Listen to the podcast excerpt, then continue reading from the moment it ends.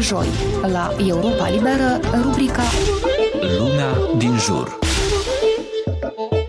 Antreprenorii moldoveni vor putea amenaja creșe pentru copiii salariaților, urmarea unei inițiative trecute recent prin legislativul de la Chișinău. Este o soluție alternativă de îngrijire a copiilor pe care insistă de mai multă vreme activiștii. Lipsa unor servicii de creșă și educație timpurie accesibile, inclusiv stereotipurile despre cine ar trebui să-și asume grija pentru copii, pun majoritatea femeilor în fața alegerii dintre familie și carieră. Cum Cumularea acestor roluri este practic imposibilă pentru că nici angajatorii și nici autoritățile nu oferă soluții pentru o femeie care își dorește să revină la muncă înainte ca copilul să împlinească vârsta de grădiniță. Prin urmare, legea care le dă dreptul angajatorilor să deschidă creșe pe teritoriul întreprinderilor va oferi noi oportunități părinților, este de părere activista Alina Andronache din cadrul Centrului Parteneriat pentru Dezvoltare. Ea spune că în afară de grădinițele private și bune, care sunt costisitoare,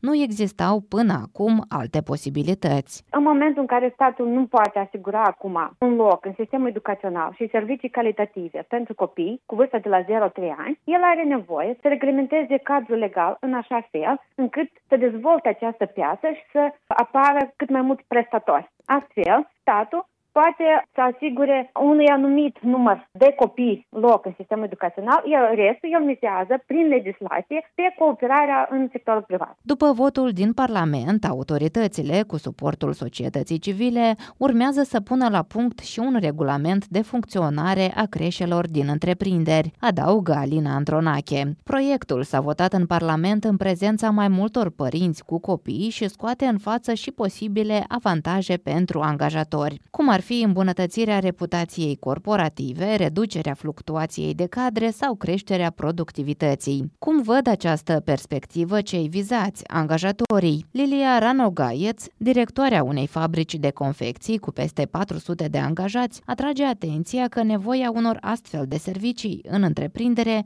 a devenit evidentă mai ales în pandemie. În momente când erau închise grădinițele, de exemplu, da? pentru noi era vital să nu lăsăm femeile acasă. Și atunci ce faci? Ori închizi întreprinderea dacă ai 180 de copii și 200 de femei, sau te gândești la un spațiu unde ar putea să-și aducă copiii. Antreprenoarea crede însă că delegarea acestei responsabilități spre mediul de afaceri, fără ca autoritățile să suporte vreo cheltuială, nu este justă. Dar când vine cu respectiva inițiativă și cuvântul cheie în inițiativă este cheltuieli de la buget nu vor fi necesare, părerea mea este că statul pur și simplu își scoate obligația financiară în criza economică de azi în care ne aflăm ar trebui să vină cu o inițiativă ca noi, întreprinderile, să nu suportăm cheltuieli adăugătoare. În prezentarea proiectului de lege, unul din autori, deputatul PAS, Dan Perciun,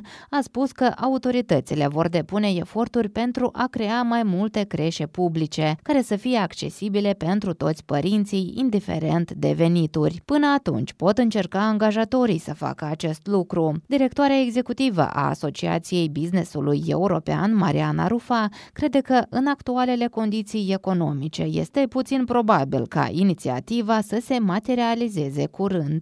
Atunci când angajatorul își asumă o astfel de creșă, el își asumă și siguranța pentru copii, și securitatea, și alimentația, și același educator. Deci trebuie să vin cu anumite investiții. Cu siguranță proiectul este foarte bun, doar că viteza și amplitudinea care era din start planificată, inclusiv din cauza situației economice, nu va permite extinderea lui la pașii la care toată lumea s-a gândit. Promotorii acestui serviciu alternativ de îngrijire a copiilor admit că la început doar angajatorii mari își vor permite investițiile, dar speră că treptat inițiativa se va extinde, pentru că exemplul mai multor țări europene arată că au fost organizate creșe în întreprinderile cu cel puțin 50 de angajați. Din Chișinău, Tamara Grejdeanu, Radio Europa Libera.